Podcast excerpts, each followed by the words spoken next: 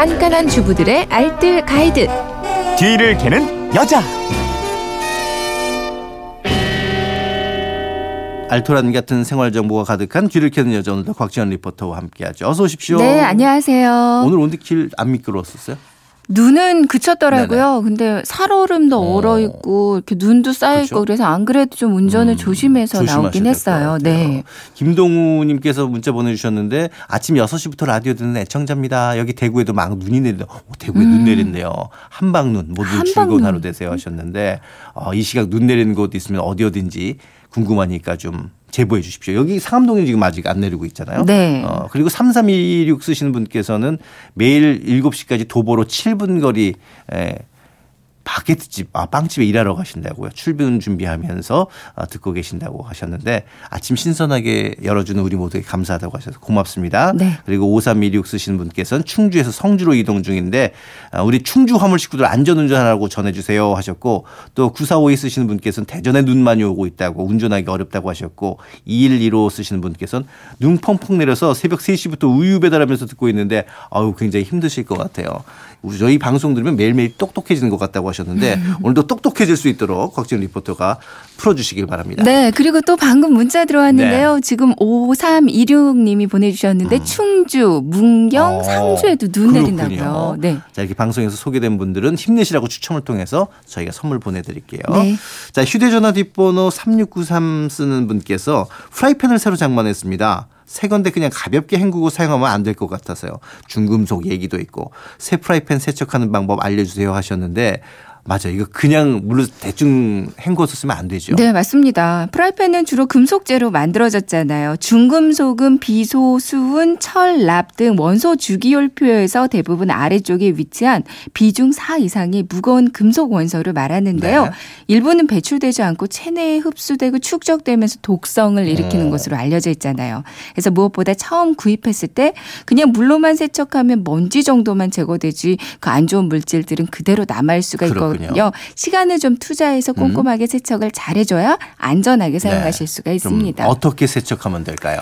식초 한 스푼이면 돼요. 네. 식약처에 따르면 금속 성분이 대부분 산성 용액에서 잘 용출된다고 그러거든요. 음. 식초를 사용하면 금속재 표면에 오염된 중금속을 효과적으로 제거할 수 있게 된다고 합니다.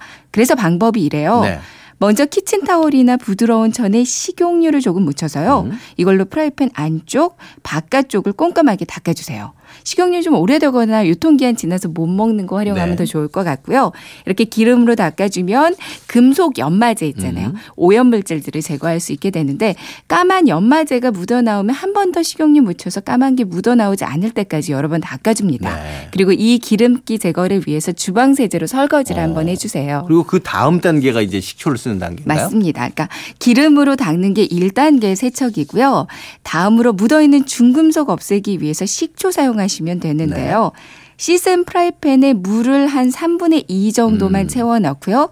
팔팔 끓입니다. 아, 끓여야 되는군요. 네, 보글보글 기포가 올라오면서 이제 끓을 기미가 보인다. 음. 이때 식초를 한 스푼 넣어주시면 돼요. 어. 식초 넣고 팔팔 끓여주면 되는데요. 5분 정도만 끓여주세요. 음. 이 과정에서 이제 금속 연마제뿐만 아니라 중금속 성분이 모두 나, 녹아 나올 거예요. 그렇군요. 그러니까 1단계가 기름으로 한번 닦아내고 2단계가 식초 넣은 물을 끓여주고 그리고 네. 3단계도 혹시 있나요?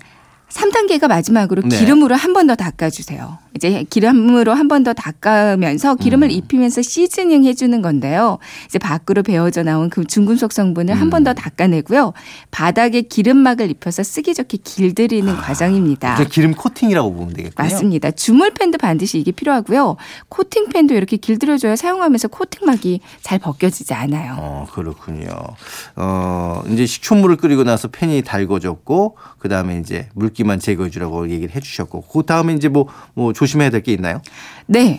일단은 식초물을 끓이고 나서 팬이 달궈졌잖아요. 음. 이 상태로 물기만 제거해 주고요.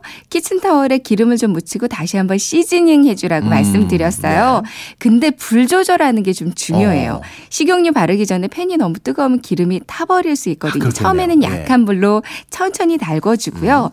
이렇게 기름칠해주는 과정은 한 세 번 정도 반복하면 코팅 효과가 더 높아집니다. 그렇군요. 네. 식용유의 양 그럼 한 어느 정도를 발라야 돼요? 식용유의 양은 프라이팬 전체 표면 전체에 얇게 기름막을 입힌다는 느낌으로 이제 키친타올에 식용유를 흠뻑 묻히고요. 프라이팬 안쪽 바닥 그리고 옆면 전체를 골고루 묻혀주세요. 네. 기름칠이 다 됐으면 중간 불로 올려서 흰 연기가 살짝 올라올 때까지 달구고요.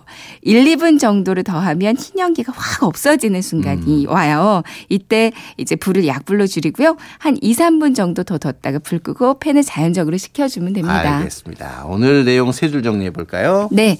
새 프라이팬 세척법이에요. 첫 번째, 키친타올에 기름을 묻혀 닦아주세요. 이후로 주방 세제로 설거지 한번 더해주면 되고요.